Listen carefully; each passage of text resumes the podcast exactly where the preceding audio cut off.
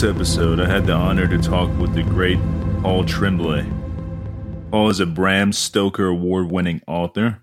His works include The Cabin at the End of the World, A Head Full of Ghosts, Survivor's Song, and The Pallbearers Club.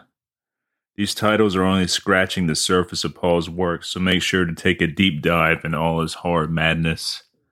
Um, had a great time talking with Paul. Um, we also talked uh, a bit about music and stuff towards the end. Uh, you know, some like uh, nerdy gear talk and stuff like that. So, I hope you enjoy this episode.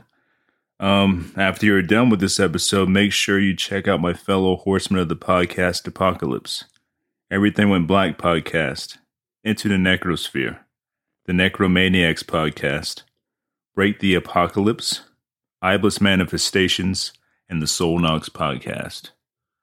Um, also something new that I haven't uh, announced yet or whatever on the on the podcast. I have a merch store now. It's uh through uh, Teespring. It's the Horrorwolf six six six Teespring uh, store, and um, have like shot glasses, uh, pint glasses, mugs, t-shirts, long sleeves.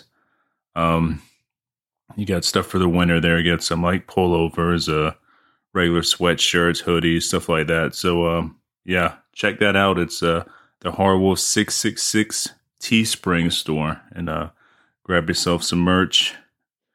Um, lastly, um, don't forget to uh, give me a rating on Spotify, iTunes, wherever you uh, listen to your podcast That If you dig what I do, and uh, you can follow me on social media, Horrorwolf six six six on uh, X, also Facebook, Instagram, and all those places. So, yep. Uh, I appreciate you listening, and um, hope you enjoy this episode as a good uh, kickoff to the October season because it's now among us, and uh, yeah, the best time of the year. So, thanks so much.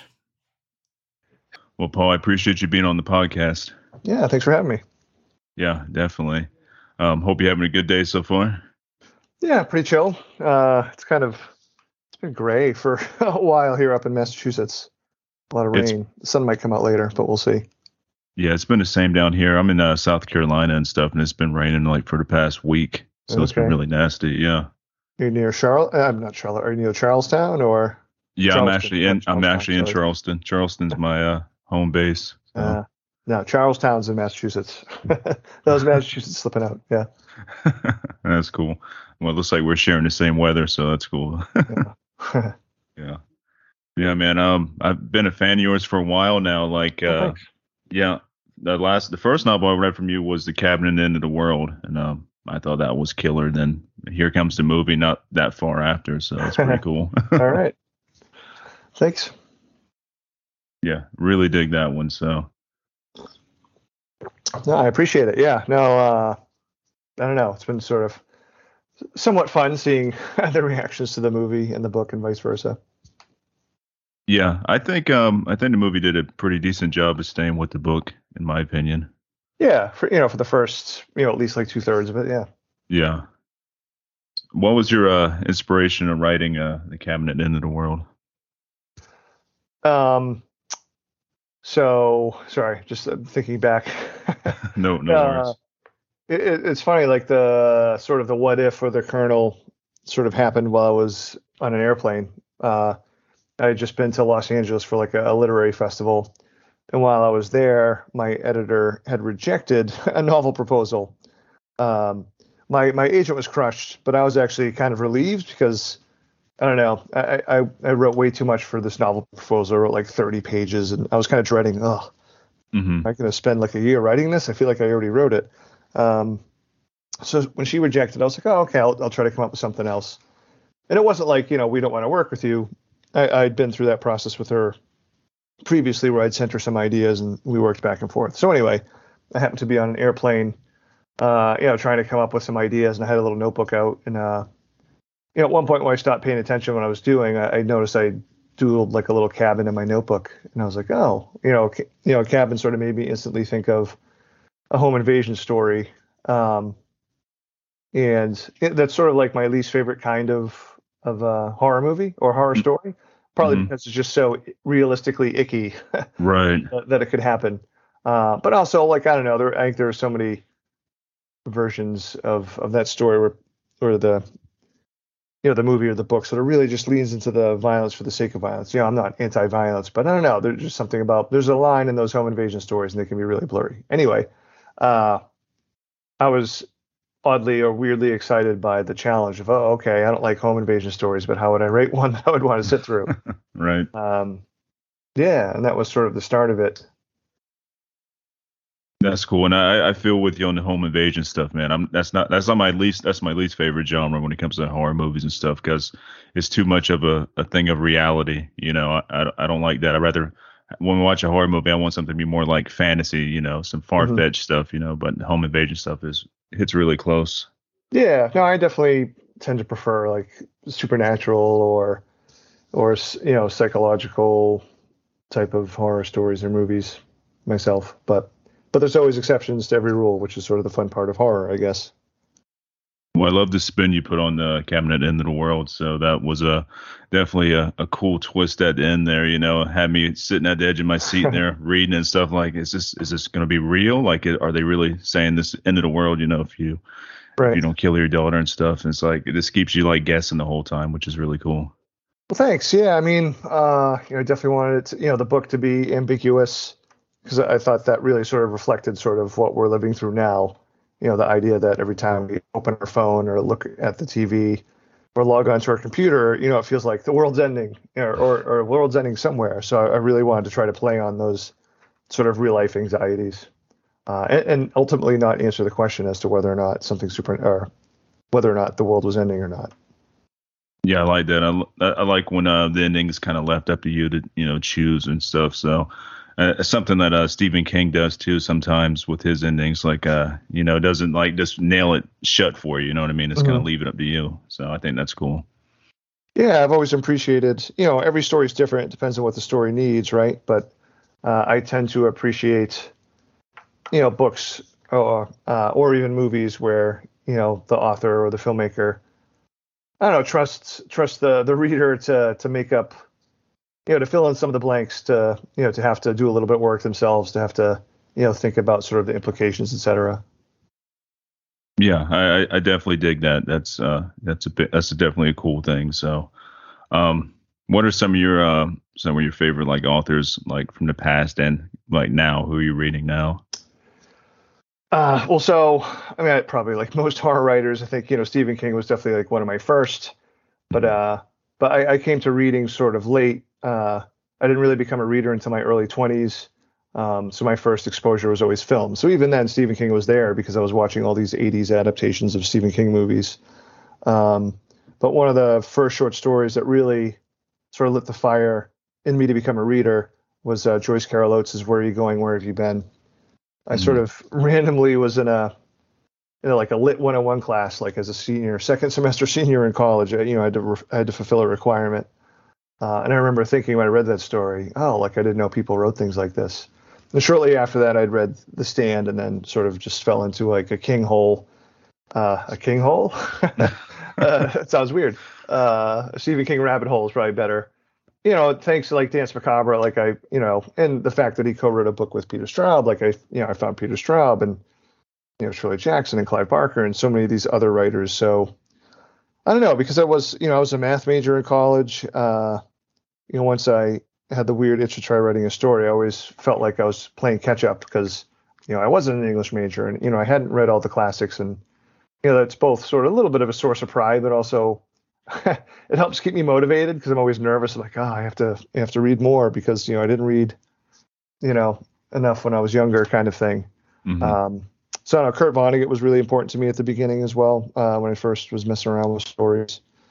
But um, I don't know, people I'm reading now are really so many uh, you know, there are so many great horror writers working today, like John Langan and uh, Nathan Ballingrud and Nadia Bulkin and um, Mariana Enriquez and Laird Barron. There are just so many, and Stephen Graham Jones and Victor LaValle. So all you know, all those people who have, you know, just about everybody I've named, I've gotten, I've had the privilege of getting to know personally uh, in some way too. So they yeah, not only do I consider them friends, but you know they're also inspirations. Um, you know, they make me want to be better because every time I read something by them, I'm blown away.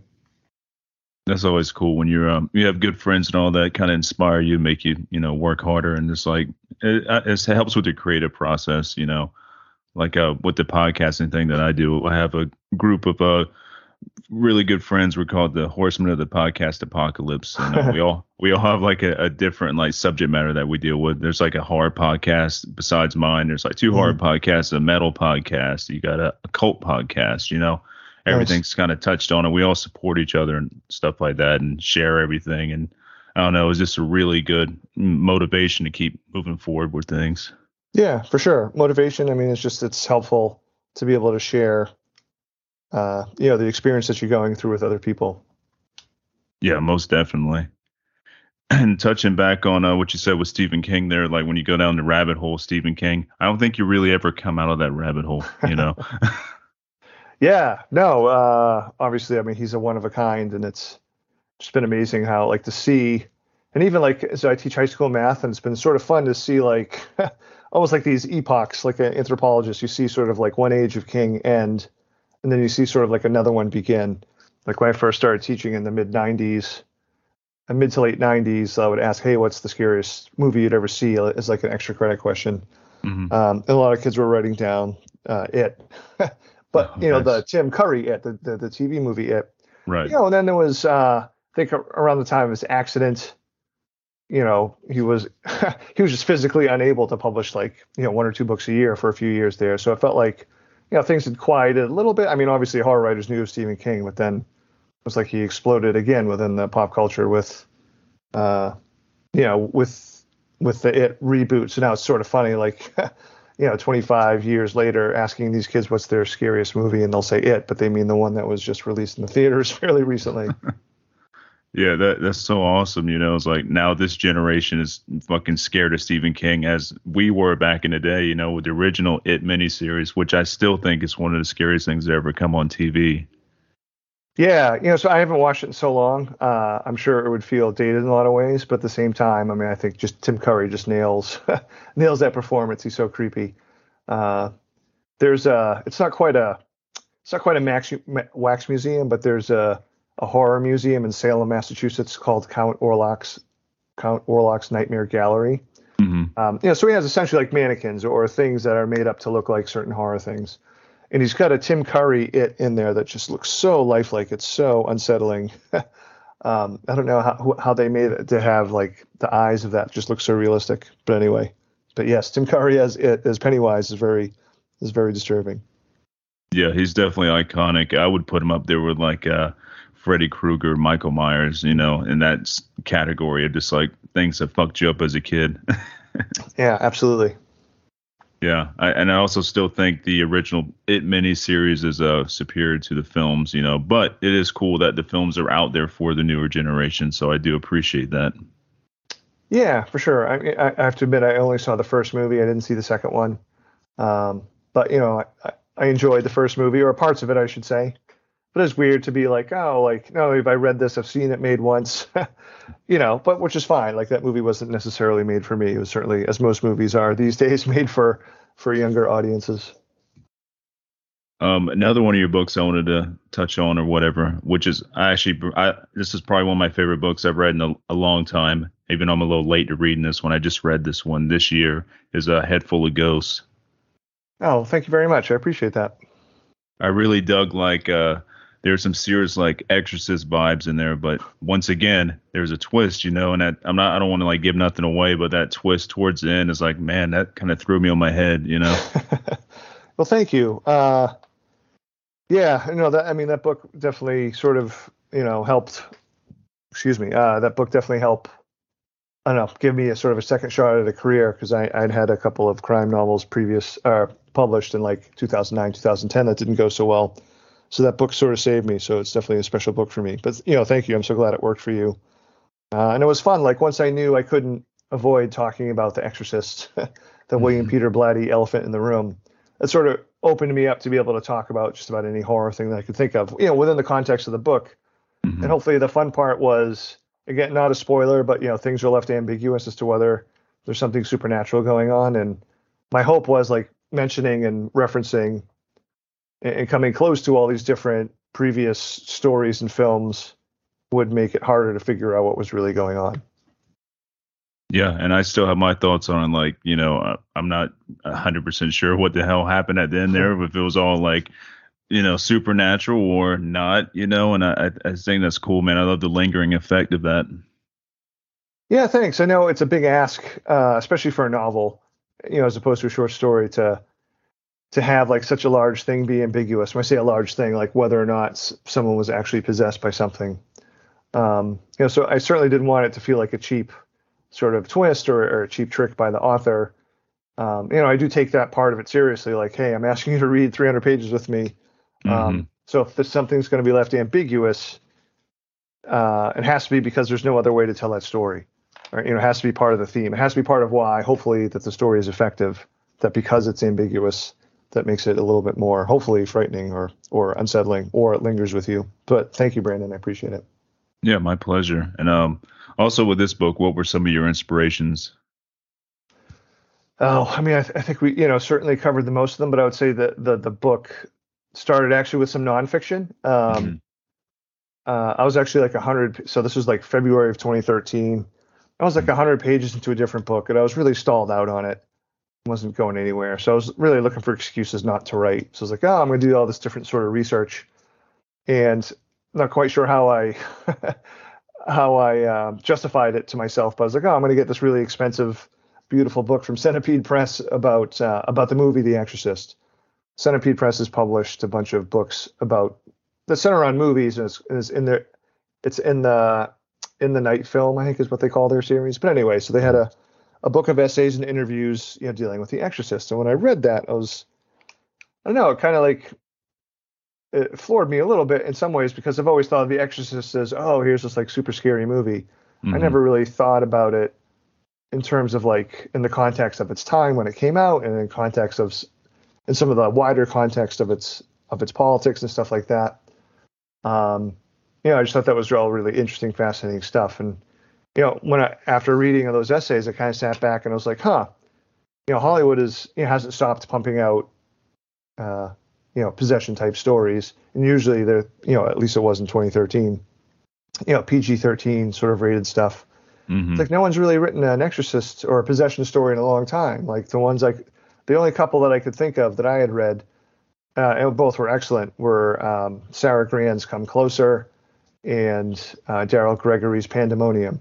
Mm-hmm. So I was like, oh, how would I write a possession novel or story? And like right off the bat, I was like, oh, I'm gonna try to do it like from a skeptic, a very skeptical secular point of view, uh, which was sort of the very beginning. But you know, once I got into the book, I was like, oh no, this needs to be, this needs to be evenly balanced. Like I really need to try to, you know, keep it even as to whether or not like uh, something supernatural is happening or something not supernatural is happening. So like to the point where like I divorced myself from thinking there's a true ending to this book. Uh, you know, because I get asked all the time about the ending of the book. I'm like, I don't know uh, you know, I might have an opinion on it, but like, you know, it's really up to the reader. That's cool. And also going back to the book, uh, that one scene at the uh, dinner table, man, that one won't leave you for a while, you know? yeah, thanks. Yeah, I kind of, uh, you know, even though, like I said, I would never dream of telling someone, hey, you know, it's not supernatural because it could be. Uh, like, but I, I did want like some of the, which I thought most disturbing scenes were going to be the ones that could be most easiest described as like realistic as realism and not necessarily supernatural. Mm-hmm. Um, like I don't know. Uh, I guess not a huge spoiler, but also the book's been out for a long time. But like you yeah. know, the conversation where where sort of Marjorie threatens to rip out Mary's tongue. I always sort of liked that scene and thought it was kind of disturbing, but also like realistic. And as you mentioned, sort of the family dinner scene toward the end.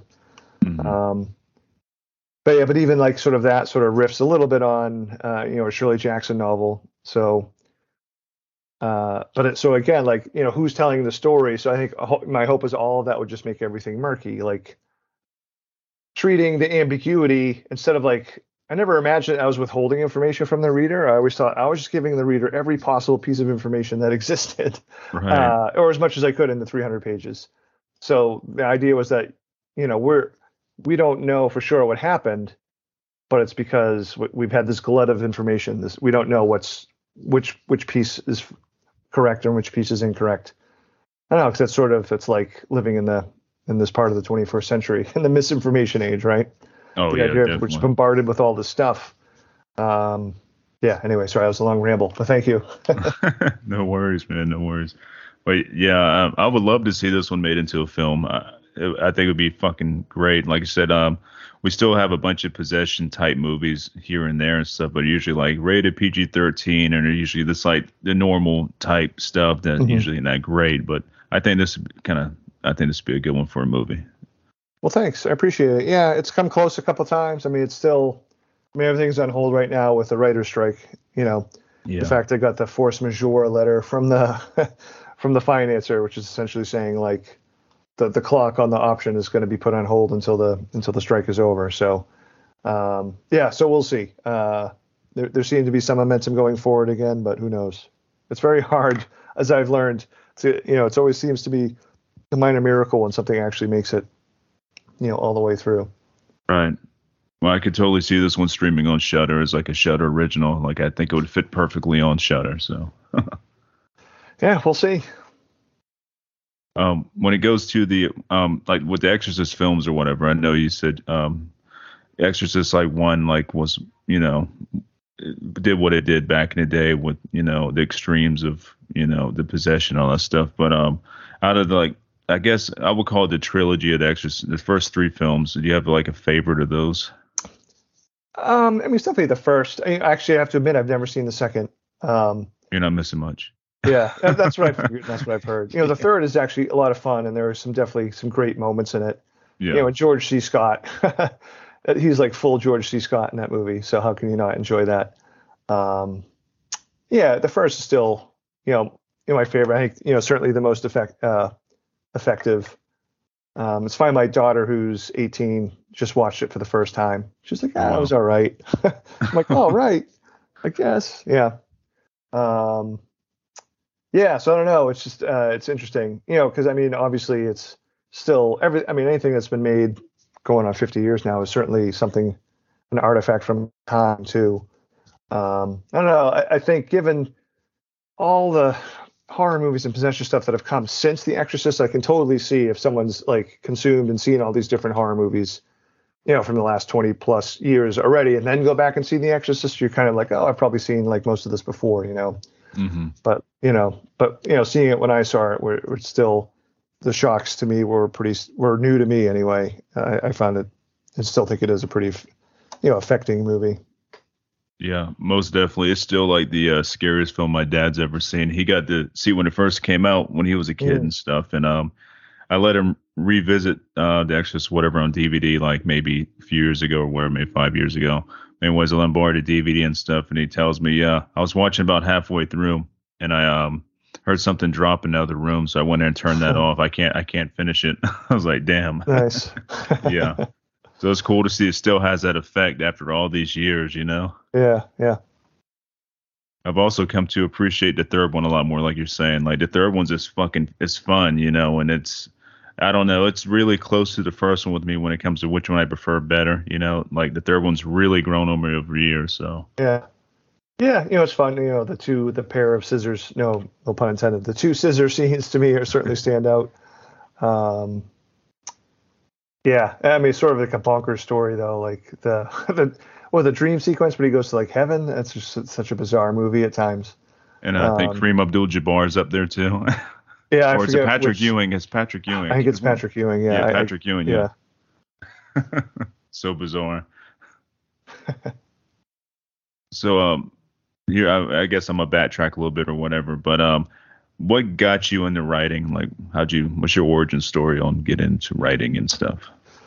Um, you know, it's sort of like weird to explain, or still sort of weird to me as to like how or why I started doing it. Because Mm. you know, I mentioned earlier, you know, I teach high school math, and I was a math major in college and went to grad school for math. Um, but while I was in grad school, I was doing a long distance relationship thing with my girlfriend, who's my wife. So that's where you know I have more free time to like read. That's where I fell in love with reading. Mhm. And um, I don't know, after a couple of years of just reading all these King and you know other books, uh, you know, I definitely had this itch to try. I had this weird itch to try writing a story.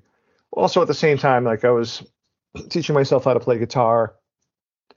Uh, I was and am a big music fan, and honestly, if I I say this all the time, so if anyone's listening to this that's heard me speak before, they're probably bored hearing it. But Um, you know, if I could go back in time and choose, you know, semi-successful musician over writer, I probably still would. But uh, you know, really for the mid '80s or mid '80s, the mid mid to late '90s, you know, writing and music were were sort of two things I was messing around with, and both very much like hobbies. You know, I eventually figured out I was a better writer than musician. So I know I just stuck with it like very slow and steady. Um, you know, writing my first stories in those late 80s and then trying to sell them in the early 2000s, much different sort of publishing landscape. Um, I think the best thing I ever did though was like I refused to just give my stories away, refused to just like throw them out into the hmm. world. Partly just because like, you know, as someone with a math background, I didn't write stories like, man, this was a lot of hard work. I'm not giving this away for free. Someone's right. got to pay me something, you know. So I got a lot of rejections. You know, in some of my stories, after being rejected by all the biggest markets, when I sold them, they got like 25 bucks or you know maybe as low as 10. But I always made sure I submitted to paying markets to get something. Mm-hmm. Um, so you know, so that first part of my I guess learning how to write was I you know I was learning from getting rejections and once I got better, I would see the rejections sort of were like of a different kind, and the editor would offer advice and stuff like that. You know, so I tried to take that to heart. You know, I was also reading some books on writing and things like that. Eventually, in the mid 2000s, I did join like a you know, just friends, a very friendly sort of writers group that we would meet once a month. You know, that was very helpful too. But I was, you know, gave myself permission to be patient. It wasn't like I was trying to, you know, pay my mortgage bills with with writing. You know, that, so that was always good that I had the teaching job. I never felt like a financial stress component to the writing side of things. Mm-hmm. Um, but yeah, so I'm not not a super exciting writing story, but that's it. Um, going back to uh, being a musician, uh, what do you play? Oh, I play guitar. I, I could be someone's r- super mediocre rhythm player. I'm also a rhythm player, so yeah, nice. yeah, yeah, yeah. It's still fun. I still mess around with it. Um, you know, my, my son who just graduated college is big into music, which is you know, you know, he's into different kind of music than I am, but uh, he's a very talented producer and actually musician himself. Like he writes his own stuff and puts it out. Mm-hmm. Um, but for my novel, The Pallbearers Club, which which came out last summer, which is very sort of autobiographical to sort of lean into that meta-ness. He and I put together like a four-song EP and threw it up on Bandcamp. oh, that's uh, badass. Yeah, that was a lot of fun. Uh, it was an excuse to you know to hang out with him and watch him do his magic. Yeah. So if you go on Bandcamp and search the Pallbearers Club, you can see me doing my Bob Mould impersonation. Oh man, that, that's awesome, especially with y'all two doing that together. I think that's really badass. Yeah, and, I, and one of the songs, my daughter joined in. Uh, we did a cover of Neutral Milk Hotel's "King of Carrot Flowers." So Emma did vocals, Cole did all the producing. You know, I just laid down a guitar track, and really Cole did the rest of the stuff, and Emma, you know, singing. So yeah, no, it was a lot of fun. The Horror Partridge Family EP. that's, that's way cool, man. What uh genres of music do you dig? Uh, so my, you know, my favorite is certainly uh, I would say punk, post punk, indie. You know, uh, Paul Pallbearers Club, which I mentioned, is is in a lot of ways, you know, like a head full of ghosts is a love letter to horror. Uh, the Pallbearers Club is sort of a love letter to like 80s and 90s, 80s punk and 90s alternative music. Mm-hmm. Um, you know, I, you know, I like most people, I have, you know, I enjoy things from other genres. You know, I do dip in the metal a little bit and and stuff like that. But I'd say, you know, Husker Du is certainly, you know, if not my favorite, one of my favorites.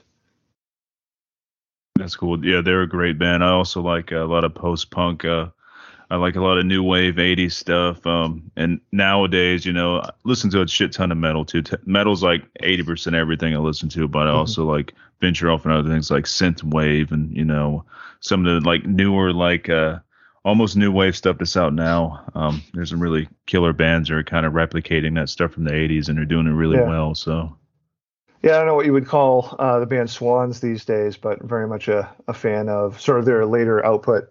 You know, starting with the Seer in 2012, um, and they came out with a new record, The Beggar, the other day, which is really wild. Yeah, I heard it's a really good record. And, um, one of my friends posted that uh, it definitely has that like unsettling Swans sound going on. They haven't lost that, you know, un- like, like scariness to it. yeah, know? no, for sure. You know, you know long droning songs. You know, there's one song I, have listened to most of it, but it's two hours. So I, you know, I want to try to donate the correct time. I still haven't listened to the 45 minute opus that's on there. nice. uh, yeah, Yeah. Have um you ever listened to Neurosis? Uh, no, I'm aware of them, but I haven't.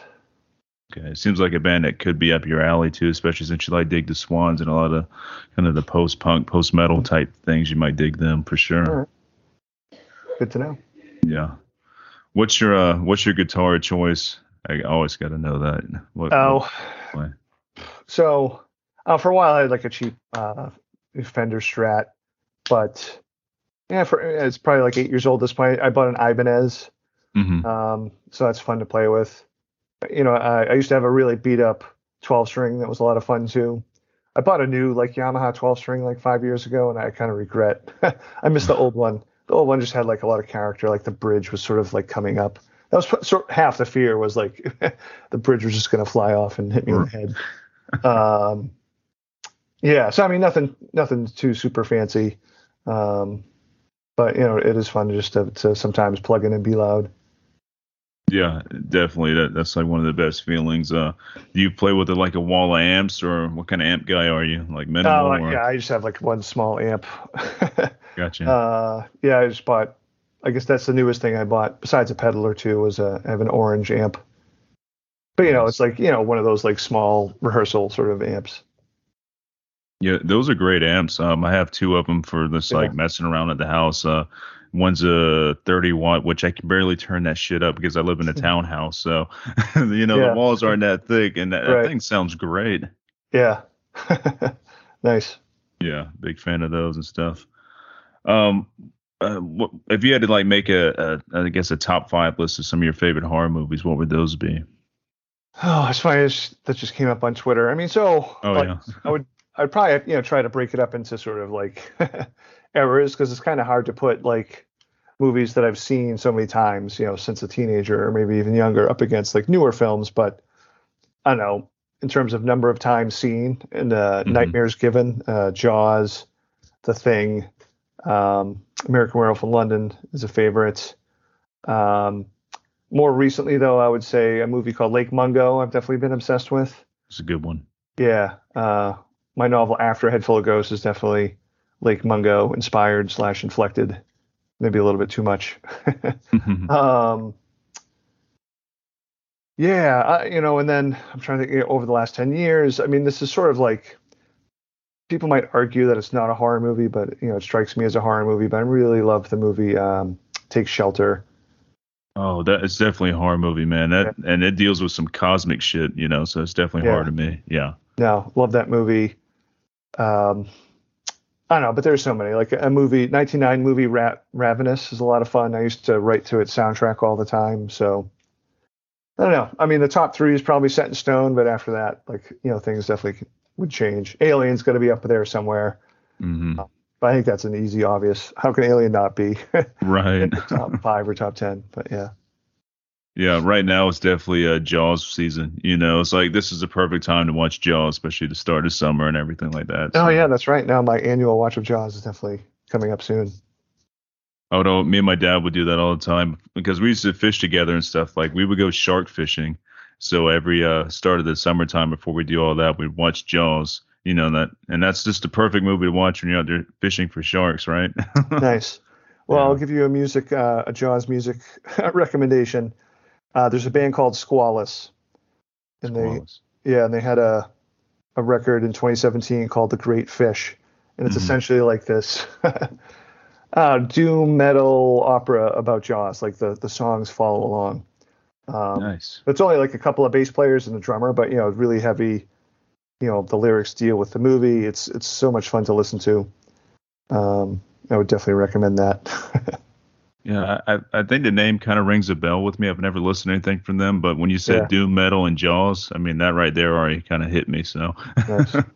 yeah, um, um, there's a band. Um, tr- oh yeah, this I was about I almost forgot the band's name. There's a band called Ahab, and they're like a really heavy doom band, and they did like a whole like fucking album about like uh like whales and stuff, man, and it's like the Great Deep and you know Cthulhu type stuff, and it's so fucking heavy. So I don't know if you ever heard of them before. I haven't. No, and I think Squalus is like pieces from another band, uh, maybe Giant Squid, which I don't know a lot of, but I think that might be where some of the the dudes from Squalus came from or something. But anyway, cool. Well, yeah. then there's of course Mastodon's, uh, you know, Moby Dick record.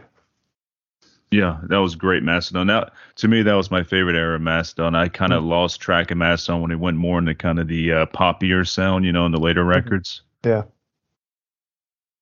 Yeah, definitely dig those. Um, what are some things you're watching now that you're really digging on? Oh, it's yeah. I feel bad because people. I I just cause I was at a convention. A lot of people are asking. You know, you just ask, hey, what you been watching lately? And Mhm. I just have to admit that the spring has been like all sports between the Bruins and the Celtics. Uh, you know, I'm a big sports fan, so I just watched a lot of basketball, some hockey, and a lot of hoops. Mhm. Um, for me, that, that like that's my escape. You know, people sometimes talk about reading as their escape or movies. You know, I, I love reading and movies, but you know that's like so close to what sort of I do, you know, and what I am. So for me, like, uh, is you know, watching sports is when I get to shut my brain off. So all that said, I haven't watched a ton of stuff within the last like few months, other than like Ted Lasso. you know, it's my, you know, it's like the one show my wife and my daughter and I all watch and enjoy together. I'm just getting into Ted Lasso. I, I think I'm still in the first season, but I had a few friends recommend that to me. It's a damn good show. Yeah, it's a lot of fun. You know, the first season especially. The second one is weak in the first half, but you know, gets better in the second half. But I don't know. I I, I could just watch Roy Kent swearing all day, so that's sort of my favorite part. He has like a big uh, Ned Flanders type feel to me, like yeah, from The yeah, Simpsons. You know, like sure, he would make a great live action Ned Flanders. right. No, that's cool. Yeah, I um I, I watch a ton of stuff, but you know that's uh, that's what I like to do. That's my escape from everything else is just watching movies and reading and stuff. And right now I'm going back over the old Dracula novel. I'm doing an audiobook version of that, and that's really fucking cool. Nice. Yeah. So, uh, what things are you working on now that um you can talk about? Uh, Yeah, so in a few weeks, uh, July 11th, uh, my short story collection, The Beast You Are, comes out. Um, so it's 15 stories. You know, they, some of them range from like really small flash pieces to uh, the end of the book is this actually fairly long 150 page novella.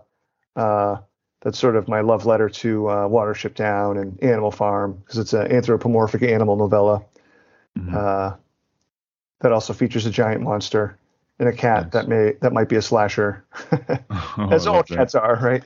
So I know that, exactly. that novella was a lot of fun to write. Uh, hopefully, hopefully people dig it. Yeah, so that's that's coming out in a few weeks. Um, I'm waiting on edits from my editor right now uh, for a novel that hopefully will be out next summer. You know, and for the moment, that's being called Horror Movie, a novel. Uh, I always say for the moment, just like knock on wood. You know, hopefully they let me keep that title because that's what I want it to be. Mhm. Um, yeah, otherwise, uh, can't really talk about it too much, but I, I've got like an Amazon short story coming out in late September, which hopefully is a lot of fun. Um, and I'm actually, who knows if it's any good, but I'm just somewhat randomly trying to write a, a middle grade novel, like a short middle grade novel. I just happen to have the idea. Um, Yeah, so it sounds like a lot of stuff. Definitely. What's going on. That's cool. And you definitely got me at uh, cat slasher, being that I am a cat owner. We have two cats, so and they're definitely in that Which one, category. which one would be the slasher and what's its name? Um, that that would be our black cat, our black cat Lily. She's definitely the slasher out the family because she's always got some evil shit going on, you know, and she's always plotting. we call her uh, Kitty Krueger sometimes because she Oh, takes her nails and just like scratches on the doors and everything. That's funny. Yeah. Yeah, uh, I'm definitely more of a dog person. I mean, I like cats. I just never, as an adult, haven't had any cats. I've had two dogs. Mhm. Uh, so of course the dog's the hero, but I think more people like are gonna like. The, I think more people are gonna like the cat character. I could definitely see that though, the dog being the hero or like the I guess the innocent one out the two, you know, I, I can Right. totally see that. That's great. Thanks. Yeah. Yeah. Cats and dogs, I tell you. Yeah. And we need more cat horror. We need more animal horror and, and also more creature creature horn. You know, I'm a, a big fan of that because of like Lovecraft and everything. So yeah, no, I've always like cool. wanted to, and I haven't done it yet. Although I kind of feel like I, it's close enough with this this collection. Not all the stories feature monsters or creatures, but you know, I would say at least like a third of them feature giant monsters. Um, you know, and then maybe a handful feature you know people acting as monstrous. So I mean, that's sort of the loose theme throughout the collection. You know, to go along with the title of the Beast You Are. Uh, but yeah, no, I mean, giant monsters were my first love with Godzilla. So I've always wanted to write like a giant monster novel. Um, but I don't think I have to because I've written so many short stories with them, including the Amazon one's going to have a, a, giant monster in it too. Um, yeah, so the anthropomorphic animal novella is as close as I get to the giant monster novel for now, I guess. Excellent. Well, I'm definitely looking forward to that, and uh, I got to catch up on uh, the rest of your work as well. I'm just I'm making my way through, you know, because so much Stephen King has taken so much of my time over oh, the sure. years. Like, yeah, I'm telling you, like, and you go down a rabbit hole, like you said, and like he just came out with Fairy Tale, which was excellent. And yep. that that was a big book. That took forever. So I'm slowly working my way out of that the king spot there, you know. not a pla- not a bad place to be. No, not at all. Well, uh, Paul, I appreciate you being on my podcast. This was a great talk, and um, I'm really looking forward to your new stuff. Well, thank you, Brandon. Yeah, thanks for having me, uh, and nice, uh, nice chatting. Yes, you um, have a good weekend, and uh, talk to you later. Thanks. You too. Bye. Bye. Bye.